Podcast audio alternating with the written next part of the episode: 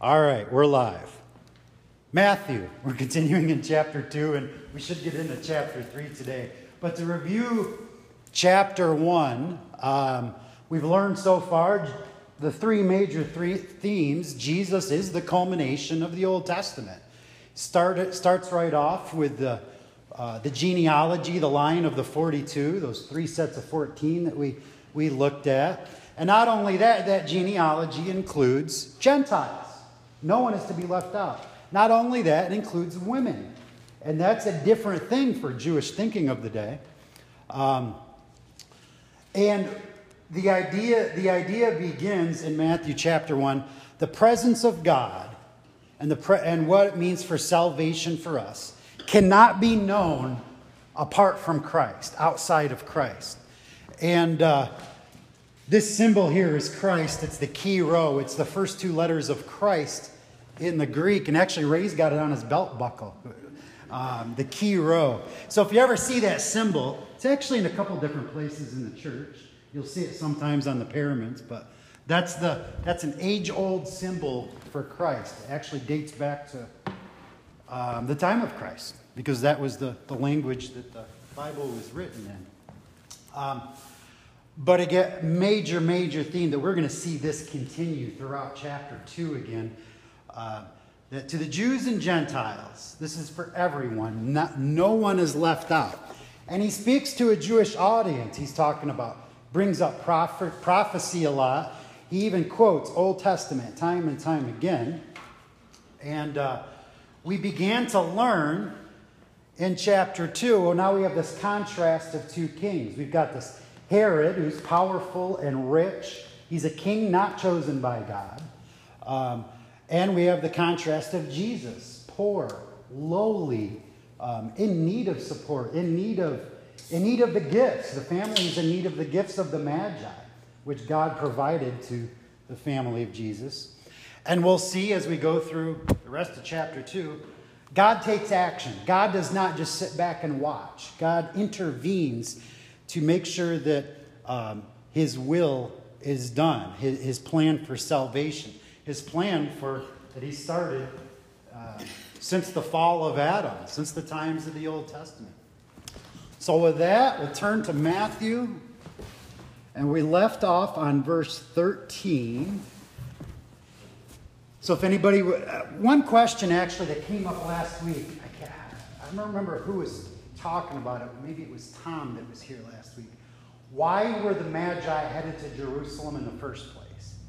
And I thought, you know, that's kind of a good question. Let me look at it. Because it, it's not very clear in Scripture. All it says is uh, there was a star that rose and they went toward it. So, do we know? We know that Magi at the time, we know that astronomy, astrology, whatever you have it, um, pagan astronomy, whatever you want to call it, uh, was much bigger then than it is now. Why? Well, what else were they going to do at night? No smartphones, no TV, no newspapers, nothing else, no radio. No, they had to sing their own music. The stars were there. So if there was a star out of place, they would notice it. I, it's just, it goes to show that somebody was paying, for, paying attention to it and these magi must have known something of the Old Testament scriptures because the Old Testament scriptures had already, the entire Old Testament had already permeated that entire area for 700 years. So the Old Testament was a matter of, of knowledge. They knew about it, and they saw a star and they followed it.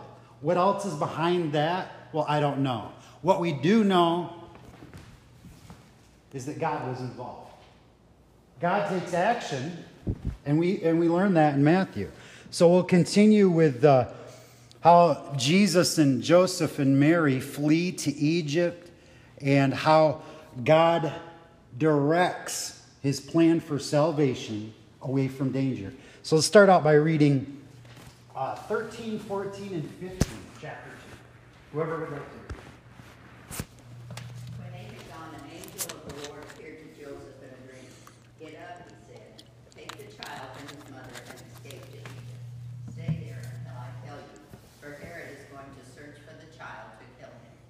So he got up, took the child and his mother, during the night and left for Egypt, where he stayed until the death of Herod. And so was fulfilled what the Lord had said through the prophet, Out of Egypt I call my son. All right. So, thank you. So we begin. Um, we we continue this. I'll call it a. It's a formula, really, because in the original language in Greek, this formula is repeated. This was to fulfill what the Lord has spoken by the prophet. This was to fulfill the prophecy. So, in that verse 15, this was to fulfill what the Lord has spoken, is something repeated from earlier in chapter 2. Then, if you look at verse 17, take a glance at verse 17, then was fulfilled what was spoken by the prophet Jeremiah. And then jump down again to verse 23, and he went and lived in a city called Nazareth, so that what was spoken by the prophets might be fulfilled. Now, remember how I explained Matthew and the Jews. Jews, rabbis, Pharisees, and Sadducees, as we'll see in chapter 3, they all knew the scripture very, very well. They, they knew it, they, they had memorized many parts of scripture. So, is it really necessary for Matthew to say this was to fulfill what the Lord has spoken by the prophet out of Egypt I called my son? No. Jews had studied this and knew it and they had expected it. Um, this whole story, this whole uh, narrative, these three sections we're about to go through, um, should bring to mind to a Jew this automatically. But so why does Matthew say this? For the Gentiles. For the Gentiles. Um, many of the many of the um, the Gospels do this. Uh, John does this a lot. He kind of does a step aside and says, "Here's a side note. By the way, this is why this is." And this is what Matthew is doing for, for, the sake of, for the sake of all people, not just for the Jews.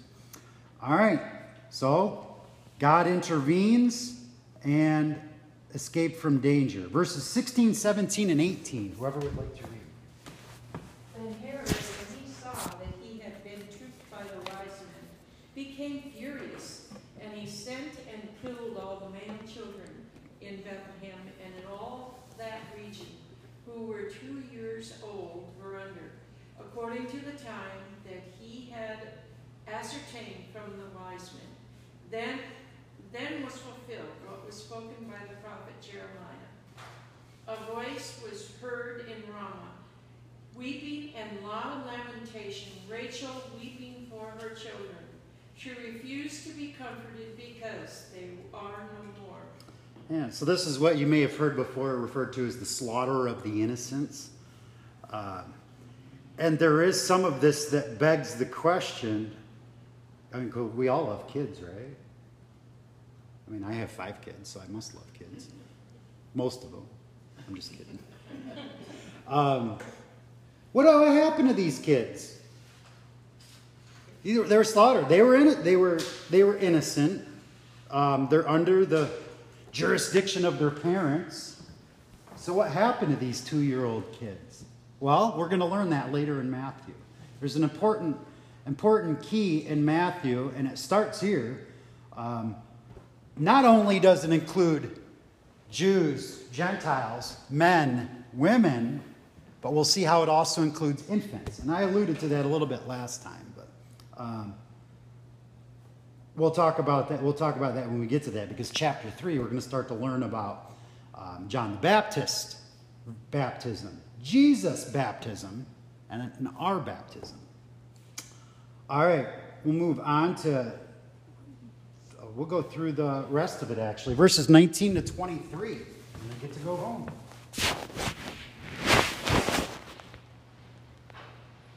But when Herod died, behold, an angel of the Lord appeared in a dream to Joseph in Egypt, saying, Rise, take the child and go to the land of Israel. For those who sought the child's life were dead. And he rose and took the child and his mother and went to the land of Israel. How far did you say? All the way to the end, 23. Okay. But when he heard that Archelaus was reigning over Judea in the place of his father Herod, he was afraid to go there, and being warned in a dream, he withdrew to the district of Galilee. And he went and lived in a city called Nazareth fulfilled. He shall be called the Nazarene. Know, and there we have uh, the same uh, prophecy fulfillment that's been repeated. Um, overall, these sections we read, because we've got the mean, nasty Herod, kills, kills little children, um, all the male children under two years old. So we, we read this on the surface as uh, the life of Jesus was in trouble from several threats, um, especially the threat of Herod. Herod. We see that this was to fulfill the prophecy of the Old Testament. How, what can we get from this for, for, for ourselves? Well, we can be comforted by the fact that, number one, God intervenes, God has providence. God is not the clockmaker who makes the clock and stands back and watches it run. Um, God is involved in our lives. Um, we also know that God foreknows all things. He, know, he, he knows what's, he, he knows what's going to happen, and we don't. Um, we can make this comparison. You know, it, it's, it's difficult to wrap our mind around. God knows, God knows the future, but we don't. But here's why we can be glad of that. Um, if I knew the day I was going to die, let's say it's June 15th, 2023. Let's say I knew that. God reveals to me, here's the day you're going to die. How then would I go about my life until June 15th, 2023? I got a bucket list. I got stuff I want to do. I got stuff I want to do. I become my own God. I even will idolize that day. What am I going to do the day before? What am I going to do the day off? What am I going to do two days before? What am I going to, how am I going to spend time with, with my family? It's all about what I do.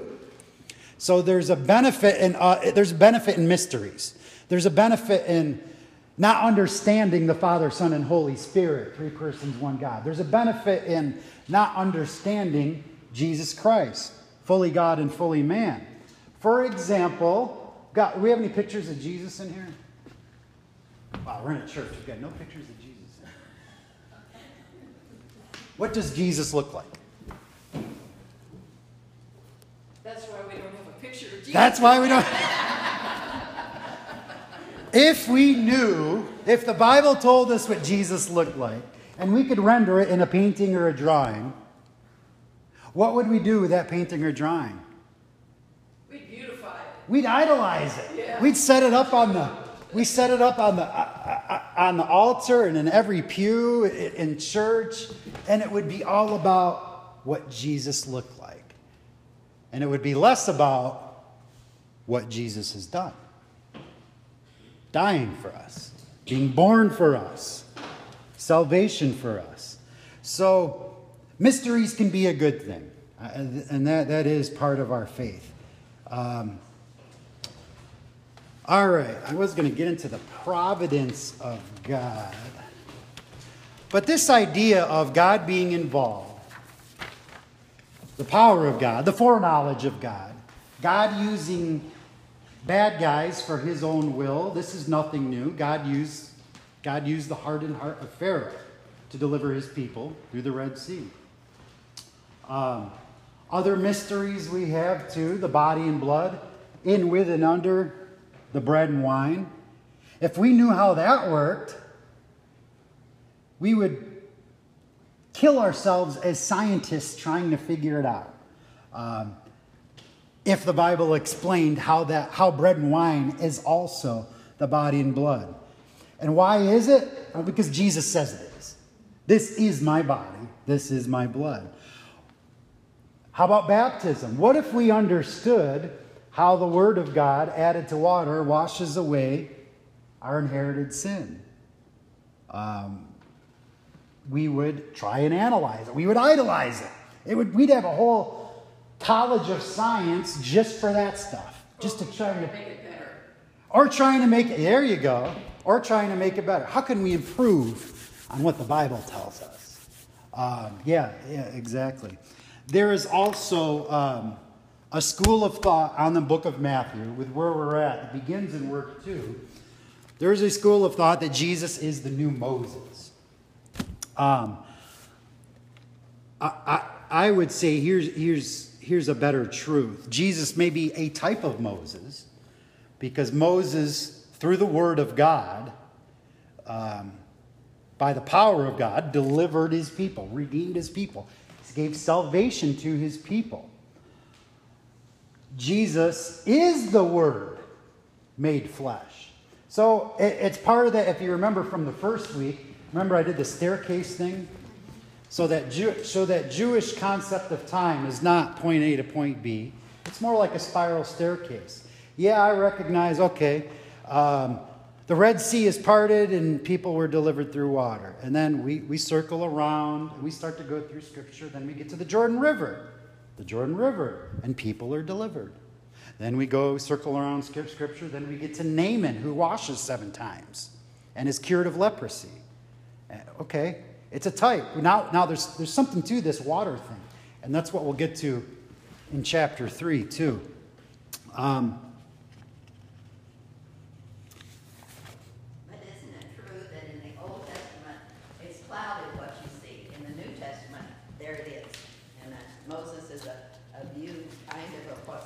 Yeah, yeah. It, it, it's made clearer and clearer for us. You know, the, the, the, three parts of the genealogy that starts with Abraham, um, that ends with Jesus, draws, is basically an outline of that, an outline of that same picture.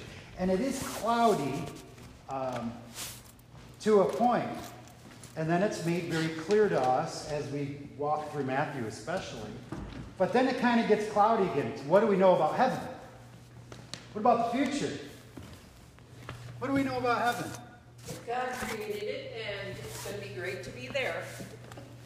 God created it. God created the earth. It's corrupted right now. Yeah. So. But he's he's he's made it for us to be our uh, Garden of Eden. And we know the Garden of Eden mm is being beautiful and without sin. A new heaven and a new earth, no tears, no sin, no sadness. Can we even possibly imagine what that's like? No. What if we did know exactly what was what heaven was like? Well, we go back to that mystery problem, right? We try to figure that mystery out. We try to demystify mysteries. That, that's that's in our human sinful nature. All right, move on now because we're getting into the, yeah, look, how we, look how we, have messed up creation. You know, now it's evolution and the Big Bang, and I mean, they they yep. come up with. Instead of the truth that was told to us by a creator, by an authority, it's now the truth that we try to figure out. And that's when, that's when we get in trouble. When We try to apply our brain to Scripture rather than pray that Scripture comes to us with the, with the Holy Spirit. Um, all right. So I want to look at something different.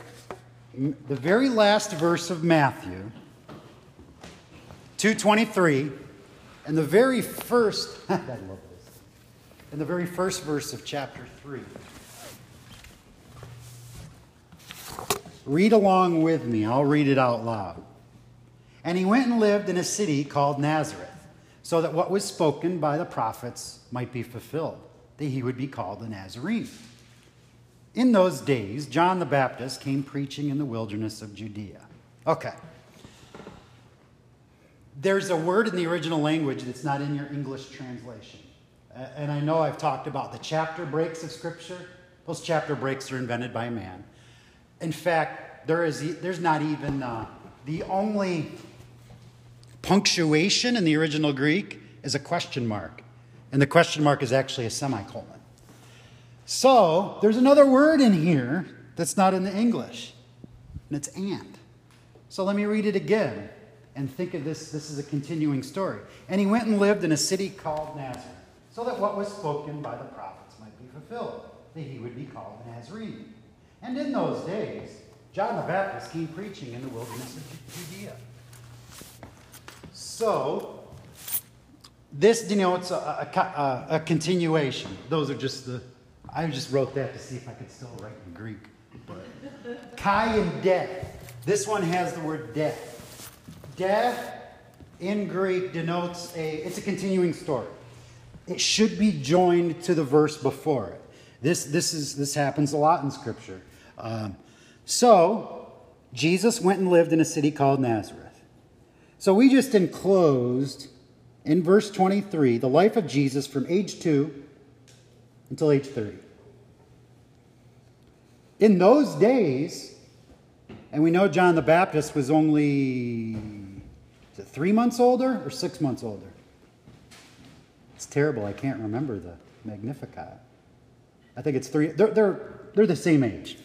In those days, John the Baptist came preaching in the wilderness of Judea. So, John the Baptist, how long was he preaching? And that's the point I'm at. it could be six months, um, it could be 10 years. You know, at what age did John the Baptist start, start preaching? We don't know. It's not told to us. But this is a continued part of the narrative in Matthew. Now, where is Judea? I'm going to draw my terrible Israel drawing. Got the Dead Sea, Sea of Galilee, Jordan River, Right about here is Jerusalem. I know it's smaller, I don't have much room. So, Jerusalem's just northwest of the Dead Sea, near the Jordan. Judea is this area. It is between a mountain and the Mediterranean Sea. It is on the very edge of the Fertile Crescent. Have you guys ever heard of the, you guys heard of the Fertile Crescent? Well, the, the Fertile Crescent in that area that starts, that starts way down here in Israel goes up and around, and this is where you can actually farm. Everything in here is desert. So, he's down here, southwest of Jerusalem. Jerusalem is in between Judea and the Jordan River, where this, where this baptizing is taking place. So he's leading people to that. Um, we don't know how long he was preaching, but what was he preaching? Verse 2. Who would like to read verse 2? Chapter 3, verse 2. Repent, for the kingdom of heaven is at hand. This is such a fully loaded this has so much to it, that simple, short verse. Repent.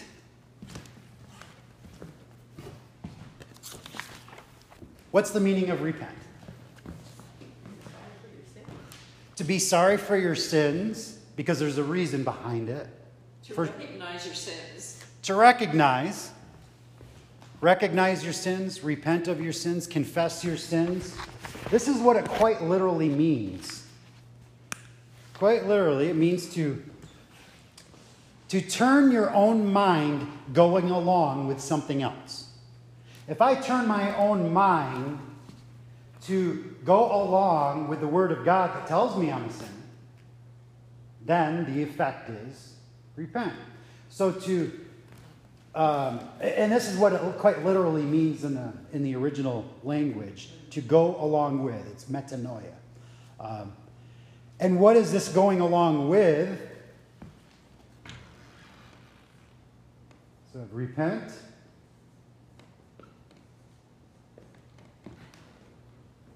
Change your own mind to go along with the kingdom of heaven.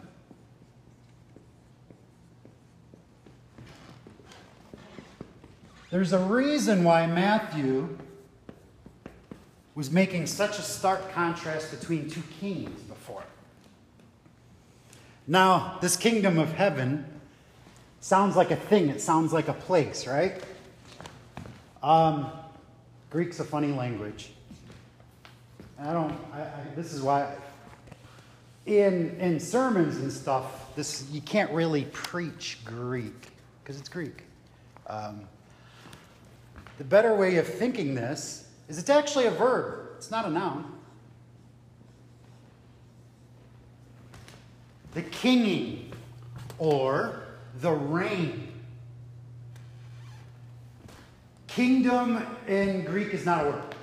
It's the, it's the kinging or the reign. The reign is the more English word. So there's an action. It's not just a kingdom, it's not just a place. Um, so this is the reign of heaven is near. Change your mind going along with the kinging of heaven. Um, at hand. Told you there was a lot to this. At hand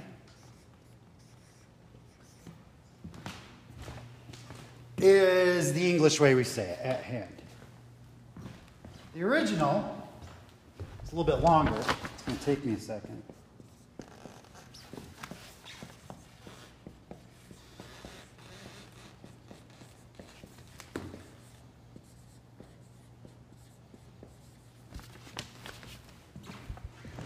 Isn't it? At hand is how we say it in our American English. Has come to stand near. Change your mind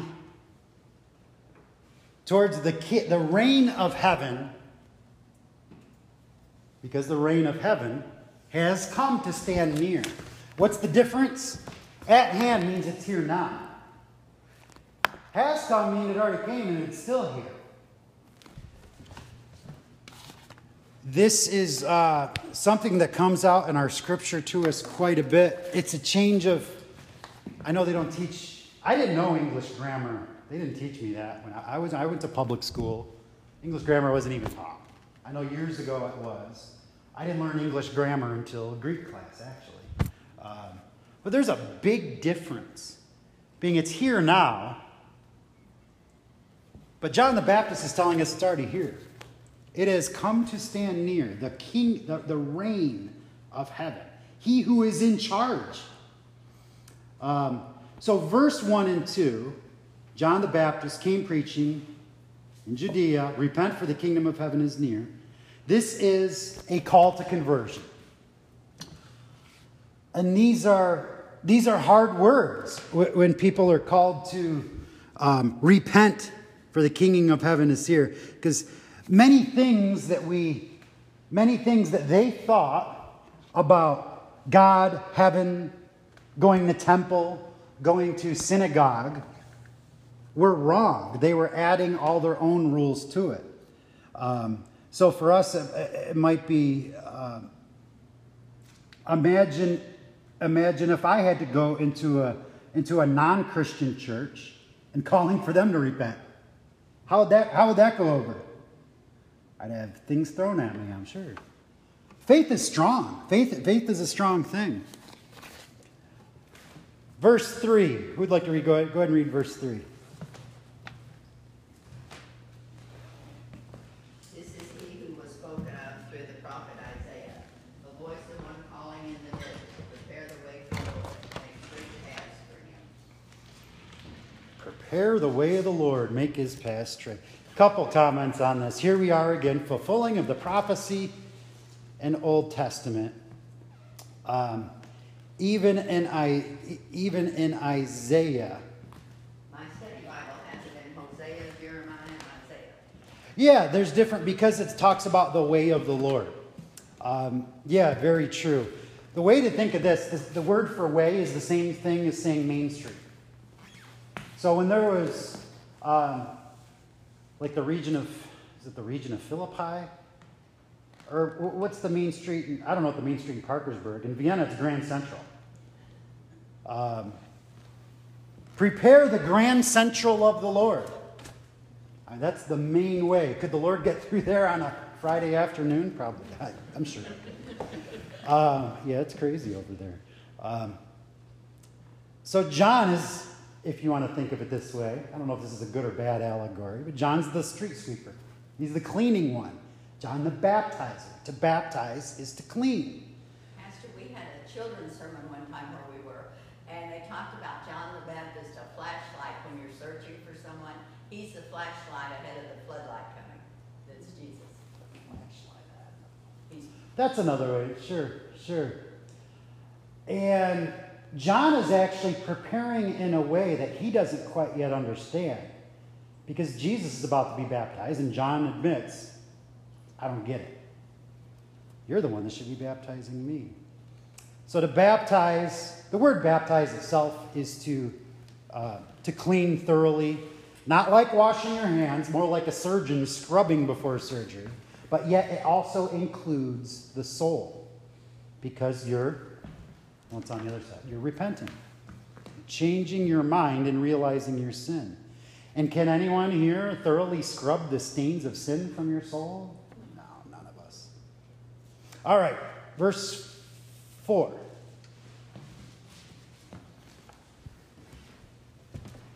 John wore a garment of camel, camel hair and leather, belt around his waist, and shoes with no cushion behind him. Wild and crazy guy. Now, I thought, now I was actually studying this a couple days ago. And I thought about this, and I know there was a reference to it because Elijah in 2 Kings, um, same outfit. Come on, 2 Kings 1, 7, and 8. I'll read it quick.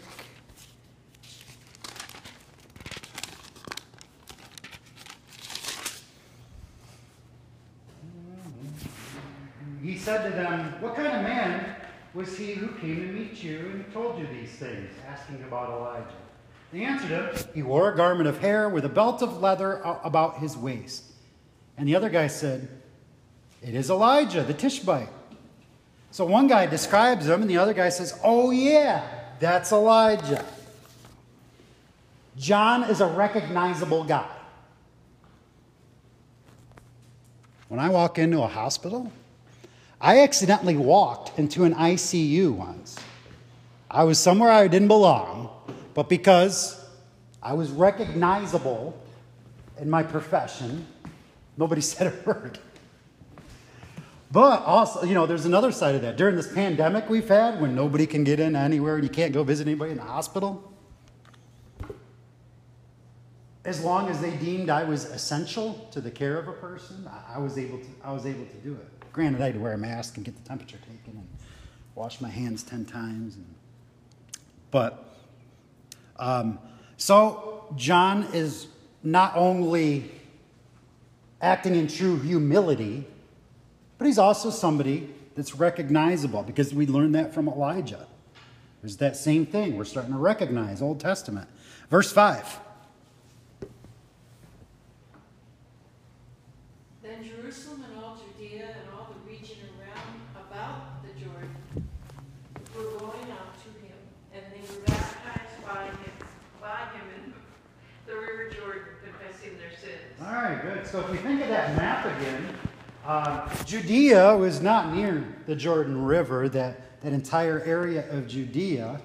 So we have this little word in verse 5 then. This denotes a, this is what happened next.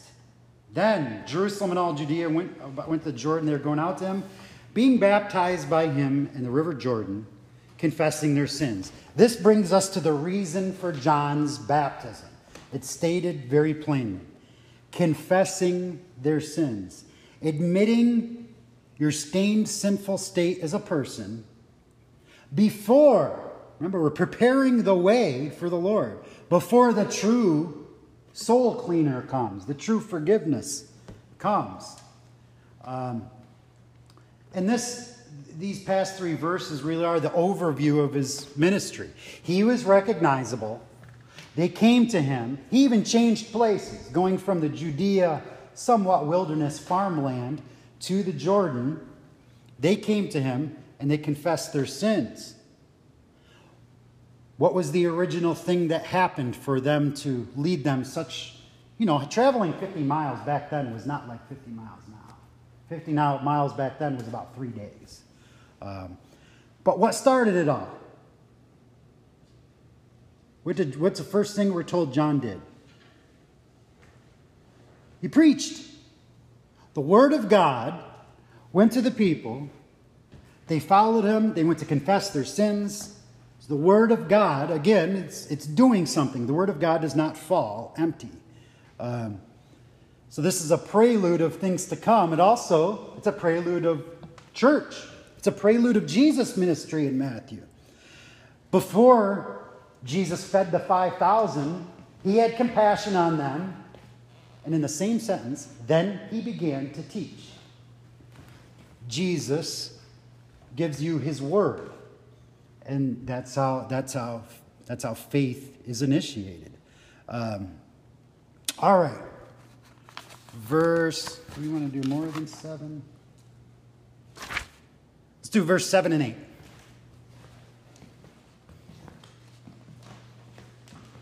When he saw many of the Pharisees and Sadducees coming to his baptism, he said to them, Brood of vipers, who warned you to flee from the wrath to come? Therefore, bear fruits worthy of repentance. All right. So repentance, we learn early on that it includes the fruit of repentance. Um, but once he, he names it, the Pharisees and Sadducees, and you brood of vipers. He names them all as one single group. Pharisees are the high teachers of Jews. The Sadducees were more of a political organization, and they did not believe in life after death. Pharisees did. So the Sadducees, resurrection, no. Life after death, no. We die, that's it. We live a godly life while we're here, and that's it. And that's how that's how they drove their. He John groups them all together. You brood of vipers. And this bear fruit in keeping with, with repentance. So if you claim repentance and yet go back to the sin with nothing bearing on your conscience. Now, when I repent of my sins, let's say, say I'm sorry for being angry. I get angry. I think everybody gets angry, even in their own mind. So that's murder. That's, that's the fifth commandment. And I get angry and I repent. I'm sorry. Um, my sins are forgiven. I receive the body and blood. My sins are forgiven. My faith is built. And I go out and I get angry again. If that doesn't bear on my conscience, there is no fruit.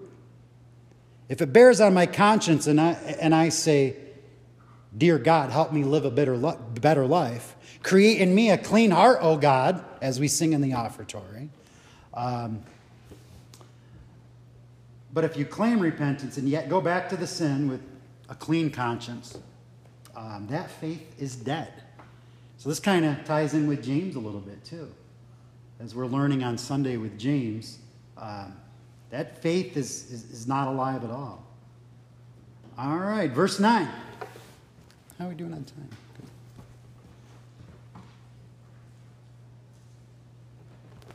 And do not think you to say to yourselves, we have Abraham as our father. I tell you that out of these stones, God can raise up children for Abraham. This is a this is a direct jab to uh, to the Jews, um, to the Pharisees, the Sadducees, the brood of vipers, because they're standing around. One, you know, what's this John guy about? Because he's got crowds there is a new Exodus coming.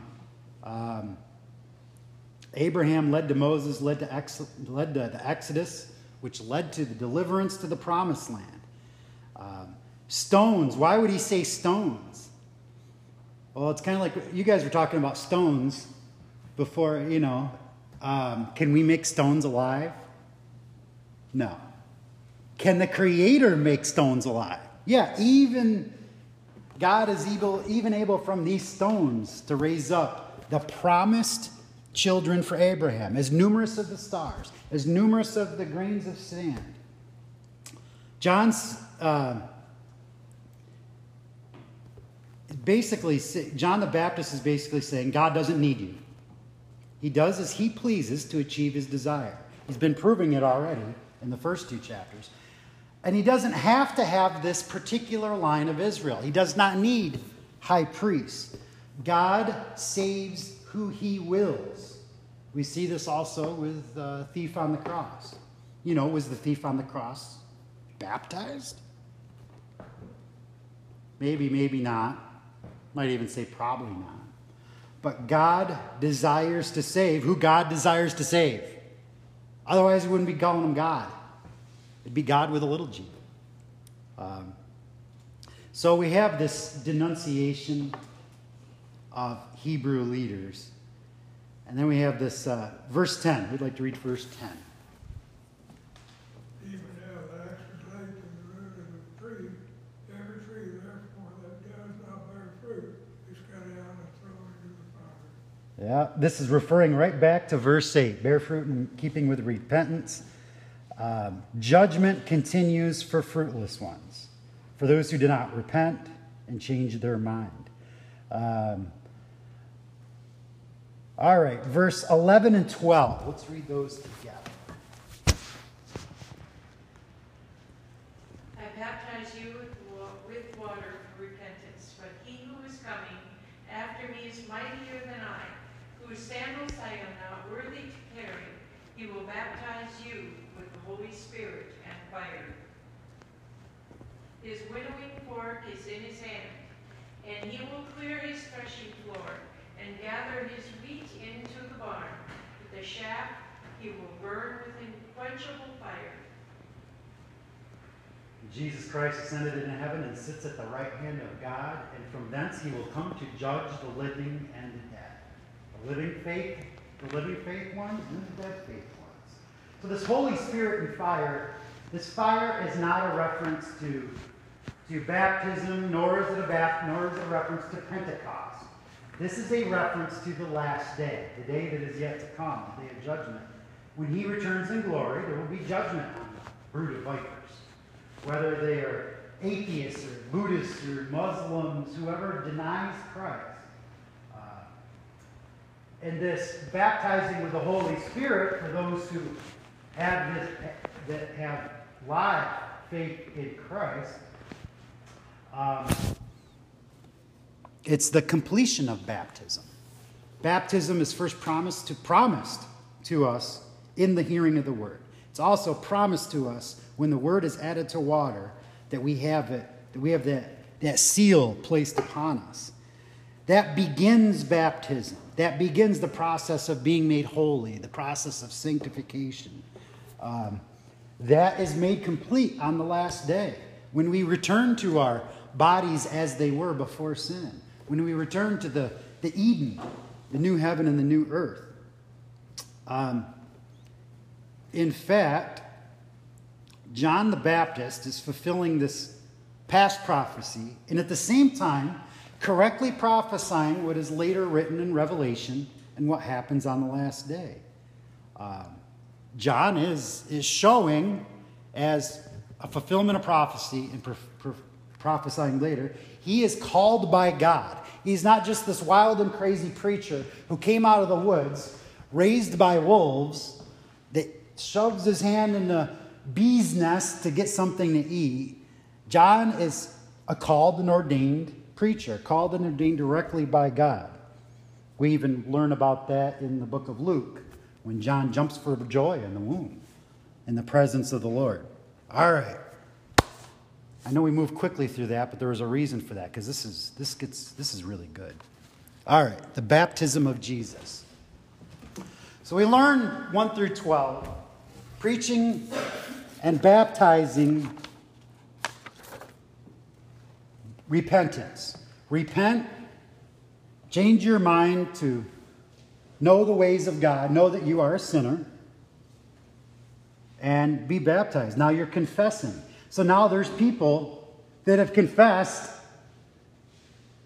And are, do they know they're forgiven? Do they know that yet? Well, John's preparing the way. So here comes Jesus. So let's first read, I think this is important. Let's read verses 13 through 17. I'll read this. Then Jesus came from Galilee to the Jordan to John to be baptized by him. John would have prevented him, saying, I need to be baptized by you, and do you come to me? But Jesus answered him, Let it be so now, for thus it is fitting for us to fulfill all righteousness. Then he consented. And when Jesus was baptized, immediately he went up from the water, and behold, the heavens were opened to him. And he saw the Spirit of God descending like a, like a dove and coming to rest on him. And behold, a voice from heaven said, This is my beloved Son, with whom I am well pleased. To start off with, verse 13, then Jesus. This is the first mention of the name Jesus since chapter 2, verse 1. You'd think, the, you'd think there'd be more mention of, of, of the one coming, but this is the first mention. This is a this is kind of where a chapter break should be. This should be chapter 3 or chapter 2 or chapter 4. Then Jesus came from Galilee, to Jordan, John to be baptized. John says to him, I need to be baptized by you, and do you come to me? and, it's, and it's really funny. He actually, there's an emphasis, there's an unnecessary additional word in the original Greek that is written by the, by the Apostle Matthew he actually says, I need to be baptized by you, you, and do you come to me? There's actually three, three U's in there. It doesn't sound good in English. So uh, uh, translators didn't, didn't include that in there. There's a big emphasis on this you. You. John the Baptist is confessing, Jesus, you are the one I've been preaching about. You, you, you. It's, it's, there is the additional you in there, but it's in there for a reason. It's emphatic. It's emphatic.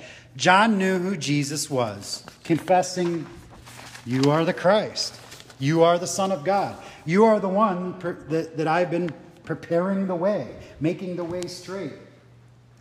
And Jesus answered him in verse, uh, in verse 15 Let it be so not.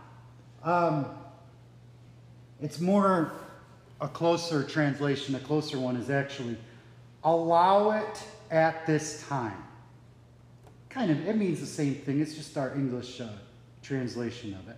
Let it be so now. Allow it at this time. For thus it is fitting, fitting for us to, that's a lot of F's, fitting for us to fulfill all righteousness. Then he consented. Um, notice he doesn't say, it's fitting for me to fulfill all righteousness. This is for us. Jesus says, Me and you, John. John, you've been doing your fulfilling. I'm going to do some fulfilling too. Now it's time for us to fulfill together all righteousness. This is being carried out by John and Jesus. Verse 16. And when Jesus was baptized, immediately he went up from the water. Behold, the heavens were opened, and he saw the Spirit of God descending like a dove and coming to rest on him. We've talked about the word behold before. When, when the scripture says behold, pay extra attention to what it says after that. There is a, not only the fulfillment of Jesus being baptized, the reason why we'll talk about in a little bit, is not only the fulfillment, but then there's a there's an opening. Here comes something more. What is this something more? Verse 17. We've got the Son, the Holy Spirit descending like a dove. And now the Father says, This is my beloved Son, with whom I am well pleased. Why is this a big deal? Who's all there? Father, Son, Holy Spirit, all in one place, righteousness being fulfilled. What else about this baptism? If somebody comes to me and says, I'd like to have my baby baptized. We just had a baby a couple weeks ago. Fantastic, great. Let's talk about how we can do that. We'll do it in the church service in a couple Sundays or something. And I've heard this before. No, no, no, no, no. I don't want to do it in public. I don't want to do it in church. Can't you just come to my home and baptize? Baptism is a public proclamation. This is my beloved Son, with whom I am well pleased. This baptism was public and proclaimed as so to the whole world. Furthermore, If you want to know what God's will is, if you want to know where God's heart is, He just told you. This is my beloved Son, with whom I am well pleased. Nothing, salvation cannot be found apart from Jesus Christ. This continues that. Furthermore, what is God's will? If somebody would please turn to Matthew 17, verse 5.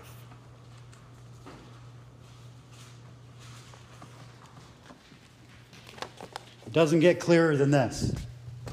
17, verse 5. I love this connection. This is one of my favorite connections in the Bible.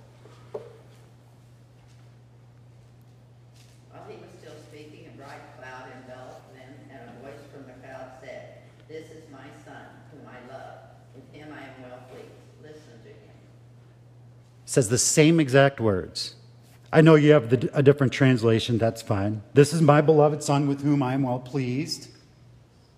Listen to him. It all starts. What is the will of God? Listen to my Son.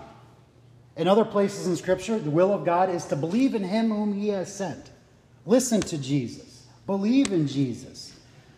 The will of God is your salvation. How is that achieved? Listen to Him. Listen to Him. I love that. That's a whole sermon right there. Uh, all right. Jesus, the Son of God, the holy, perfect, divine Son, gets baptized by John. Why? To fulfill the idea, you know, the whole purpose for it. John I mean, was. He he wanted to make it be that, so everyone knew that it was something they needed to do. Okay, by, so leading by example. That's a small part. But John, John the Baptist, was preaching a sermon teaching repent, for the kingdom of heaven is near. Repent your sins. Admit you're a sinner. Jesus isn't a sinner. So what's going on? He's taking our place. He's standing in our place. This is the same thing that he does on the cross. No, no, make me the sinner. Or, uh, so, no, not make me the sinner. Make me, I'm the one that's going to take judgment for sin. That is the biggest, that is the, there's, there's other reasons, but the key reason of Jesus being baptized is to stand in your place, to stand in the place of sinner, of, of sinner. This is the beginning of the humiliation of Christ. The humiliation of Christ, well, um, was first was he was born man. He was born into a world of sin, born perfect. And this humiliation is uh, now he's going to stand in place. He's going to take punishment that he doesn't deserve. That's mercy for us. Um, and then we're going to get what we don't deserve. That's grace for us. This is uh, the primary reason. Plus, we know what happens right after the baptism of Jesus. You can peek if you want. He goes into the desert to be tempted. Immediately cast out in the wilderness to be tempted. Fasting 40 days and 40 nights. Could he have fed himself? Well, sure, he's God. Jesus is God. So, one other reason, this is, there, there- there's many, there's a lot that goes with this. This is one of the most studied texts in all Scripture. But there is another reason. And it kind of goes to what you said, Gladys. It has to go with uh, by leading by example. How is Jesus leading by example? He's being baptized by, the, by a guy that probably hasn't taken a bath in 30 years, by a lowly preacher. How does this set an example for us today? Well, if, I don't know, who's a rich guy? Who's a really rich guy? What's, his, what's our governor's name? Baby dog? No, he's not. You'd think he was. If Jim Justice walks in, yeah, he's, he's got a lot of money. He could really sustain us here for quite a while, right? If he walks in, he says, You know, I've never been baptized, Pastor. I want to be baptized. I'm coming to faith. I've heard the word. I'm a sinner. I want to repent. I want, I want to be baptized by the word of God. Okay. Okay. Here's how we can do that. And he says, Okay. Sounds good. How long you been a pastor? Seven weeks? Oh, no, no, no. I want somebody who's been a pastor for 20 years. I want the pastor who's driving a Cadillac. I want the past. No, I want that pastor's boss. I want the head of your entire church organization. Because then and only then will it be effective. But Jesus, as an example, baptized by a lowly preacher. Can you baptize somebody? It's actually, If it is necessary. If it constitutes an emergency, um, it is super rare. But a classmate of mine had to do it a few years ago. He was on his vicarage, I believe it was Iowa. Um, past, his supervising pastor was not available. The vicar was in the NICU, the NICU. Uh, baby was not going to make it. Um, the parents wanted him to be baptized. The, the, their pastor was hours away, maybe on vacation, I don't know. And he baptized him right then and there with an eyedropper and a bubble. Dear so and so, I baptize you in the name of the Father and the Son and the Holy Spirit. What also happens after that is you come back here and you, you actually will make a statement in the service that you baptized in the name of the triune God. Um, but that is why why can you do it? Because it's not the power of the pastor. It's the word. It's not just the mere water either. God can also add his word to water for judgment. Look at Noah's ark. God can also God also adds his word to water for our judgment and our baptism. And what is that judgment? When he looks at you, he doesn't see a sinner. When he looks at you, he sees Jesus Christ. You are baptized into Christ because Christ, being baptized, stood in the place of your judgment. And he began to teach us this day exactly how he's going to do it. And he'll do it many other ways as we go through Matthew. Um, but that's, it's a, we will begin to also, as we go through Matthew, we'll begin to connect this to our baptism at the end of Matthew, the, famous words uh, Go therefore, um, make disciples of all nations by baptizing them in the name of the Father and the Son and the Holy Spirit, and teaching them all of I commanded you to do. And I am with you to the end of the age. I'm with you always to the end of the age. Um, this is a beginning of something. Christ standing in our place, Christ standing in our judgment place. Um, pretty neat. I'm trying to think, there's one other part. How are we on time? Well, we started 10 after, right? And it's 10 after now. I'm not letting you have that 10 minutes. there is one other cool thing, so bear with me if you got two or three minutes. If you don't, you need to go. It's fine too. I'm going to show you something really, really neat. Really, really neat. All those dollars of seminary actually did something. Um, who knows poetry? Anybody here write poetry? Know, know stuff about? I remember some, you know, some things about Uh, poetry. you know what a chiasm is? I'm sorry? A chiasm? Ah, no. Okay. It's been too long ago. Jesus' baptism is written, Matthew wrote in the original Greek, in a form of a chiasm. This is a chiasm.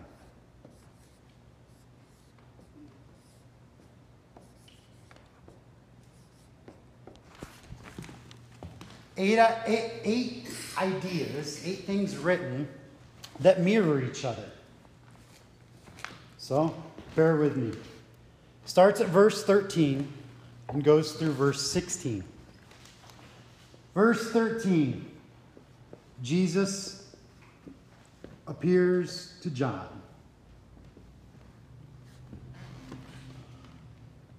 Again in verse 13, in order to be baptized by him.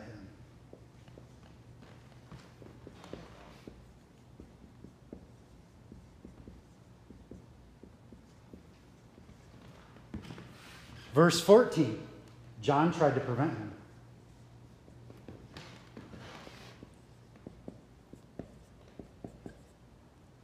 Tried to say no. It's easier to write say no. Verse 14, John says, I should be baptized by you.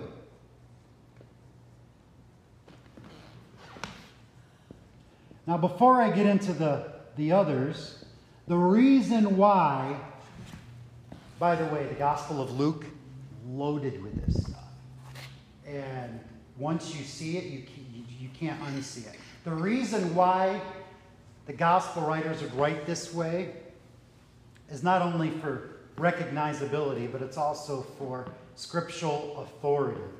Um, if somebody tried to change the words of the baptism of Jesus, um, if somebody tried to change the words of the baptism of Jesus, it would be all, all of a sudden the chiasm is messed up. So it's actually kind of a hidden signature, it's a hidden autograph. Luke does this all the time. What was Luke's profession? He's a doctor, he's a physician, he's a smart guy. He knew how to write. Matthew was a Jewish tax collector. But he's got, but he's got, but he's being inspired by the Holy Spirit. He's got this in there. Now, what the chiasm is, you see how it's got like a D check, C check, B check, A. I don't know what that if it's called check. D relates to D, C relates to C, and A relates to A. John says, "I should be baptized by you." Jesus says, so this is where it turns around. It turns around at the words of Christ. Allow it. Let it be so. For it is fitting for us to fulfill all righteousness. Um, did I say? Yeah, yeah, that's all. I was doing that for memory. So we've got the words of John and then the response of Jesus. This is big in the scripture too. When we read about miracles, when we read about parables, or when other people come to Jesus and ask him something, this is the turning point. So this is this is definitely the best place for it. So first John tried to say no. Then what is and then what does verse 15 say? Well, basically John allowed it. The word of God did something. Christ, the Son of God, said it. Instead of saying no, John allowed. Jesus came to John in order to be baptized. This is after now. He was baptized.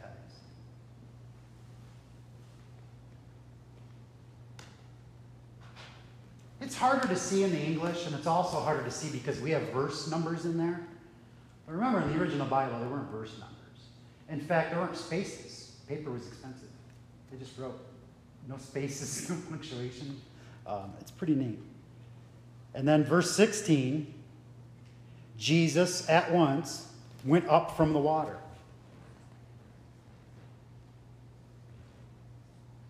In other words, Jesus appeared. Jesus immediately came up from the water because immediately righteousness was fulfilled. So, as a review, then we'll close. John's baptizing of people was a repentant was for the repentance of sins. Jesus being baptized was to stand in the place of the sinner. Put the blame on me, put the judgment on me, not you. Um, this is the primary reason. Our baptism is what Matthew will develop as we go forward in a couple different ways, uh, especially when he talks about, he says the word infant. Um, so, interesting stuff. Questions before we close? I love this chapter. Can you tell? I could sit here and talk for another hour about it it doesn't say whether there's anyone else around. It says it- that John had been baptizing, but it doesn't say that.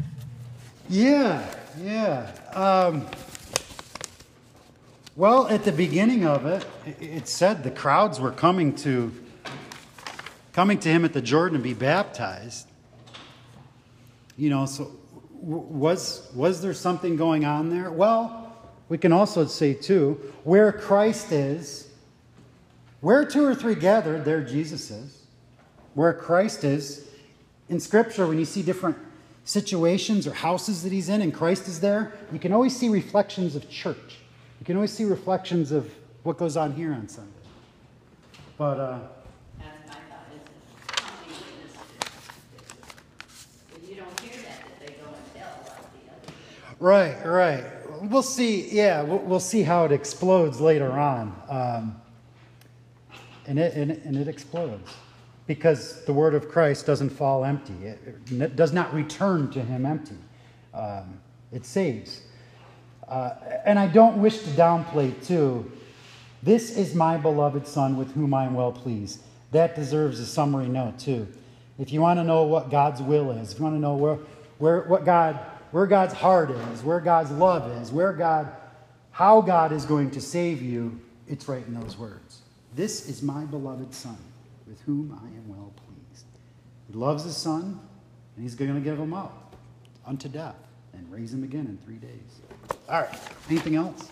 Since John did not use the Father, Son, and the Holy Spirit when he baptized, did people have to be baptized a second time using the Father?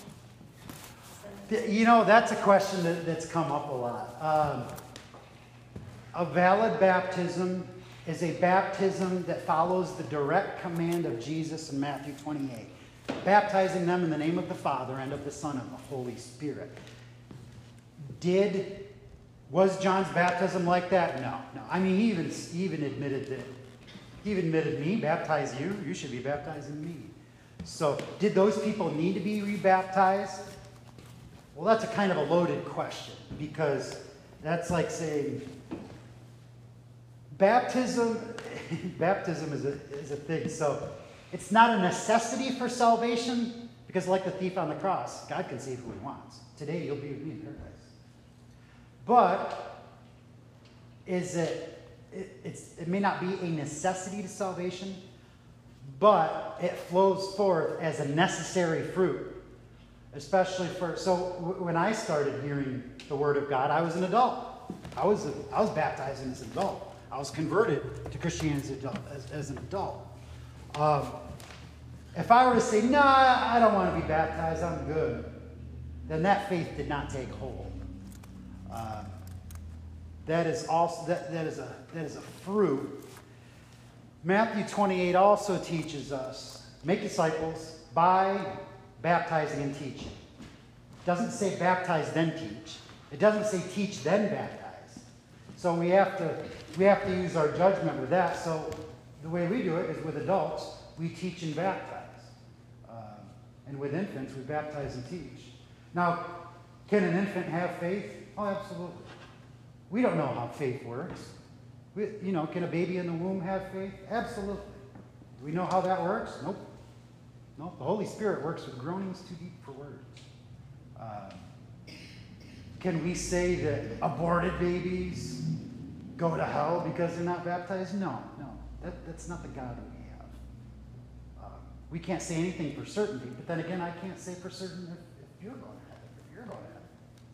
And you can't say if I'm going to heaven. We don't know what's in the other person's heart.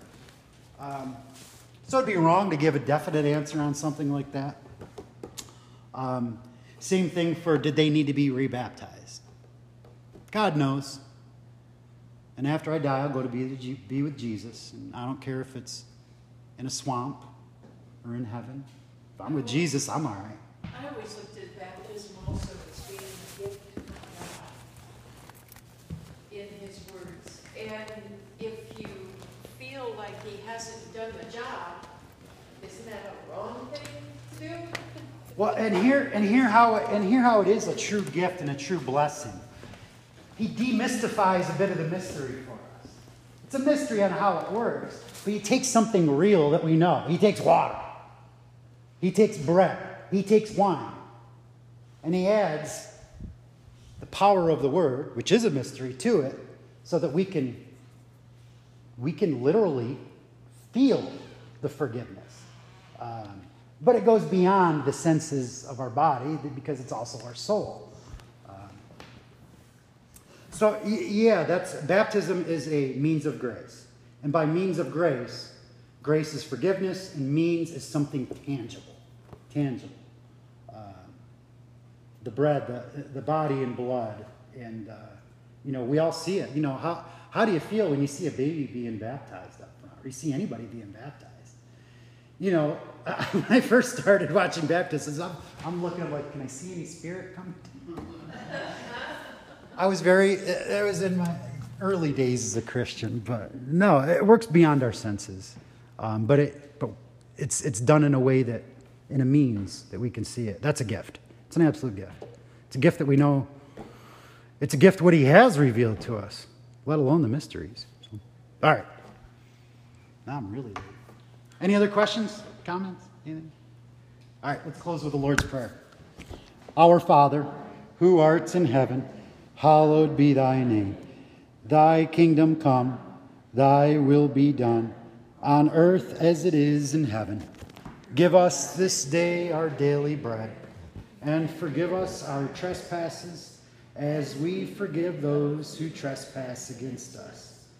And lead us not into temptation, but deliver us from evil. For thine is the kingdom, and the power, and the glory, forever and ever. Amen.